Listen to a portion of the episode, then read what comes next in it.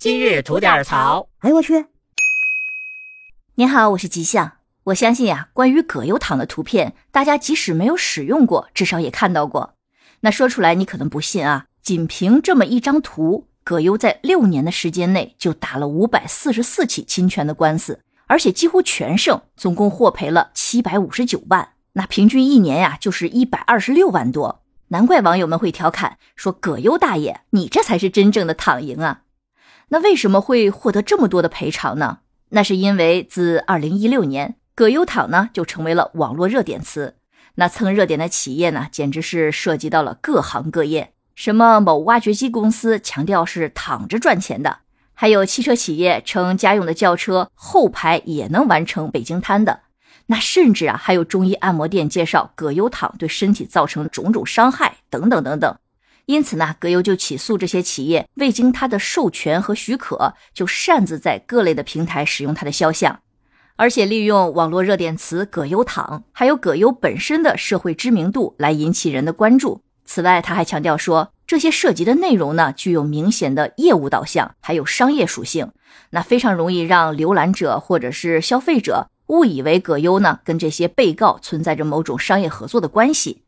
那针对此类的肖像侵权，葛优要求企业进行公开的道歉和赔偿。赔偿呢，就包括经济损失赔偿，还有精神损害抚慰金以及合理的维权成本等等。其中呢，索赔的金额以十五万五千元和二十万五千元居多，最高的索赔金额呢达到了三十万元。不过，对于葛优的这些赔偿要求呢，法院其实是认为主张的金额有点过高，并没有进行全部的支持，而是根据被告企业对葛优肖像的具体使用方式、数量。范围、时间还有影响等等，酌情进行了考量。因此啊，在这五百四十四起的侵权官司中，百分之五十四点八的案件呢，获赔金额是在一万到两万之间；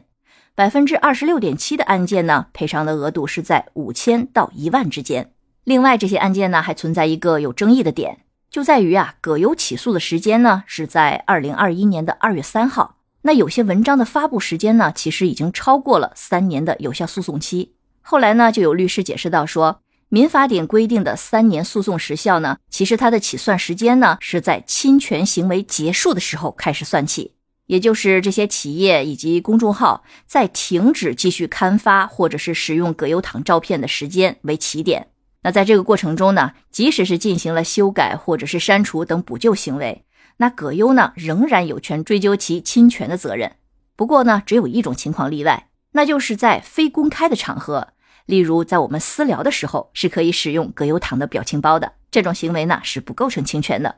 总之呢，随着大家现在对肖像权越来越重视，那我们平时不管是在发帖子、发文章、发微博、发短视频等等，都要有一定的版权意识了，这样才能避免后续有可能出现的很多的麻烦。好啦，那今天就先聊到这儿。想听新鲜事儿，您就奔这儿来；想听好听的故事，可以收听我们的左聊右侃专辑。期待您的点赞和评论，回见。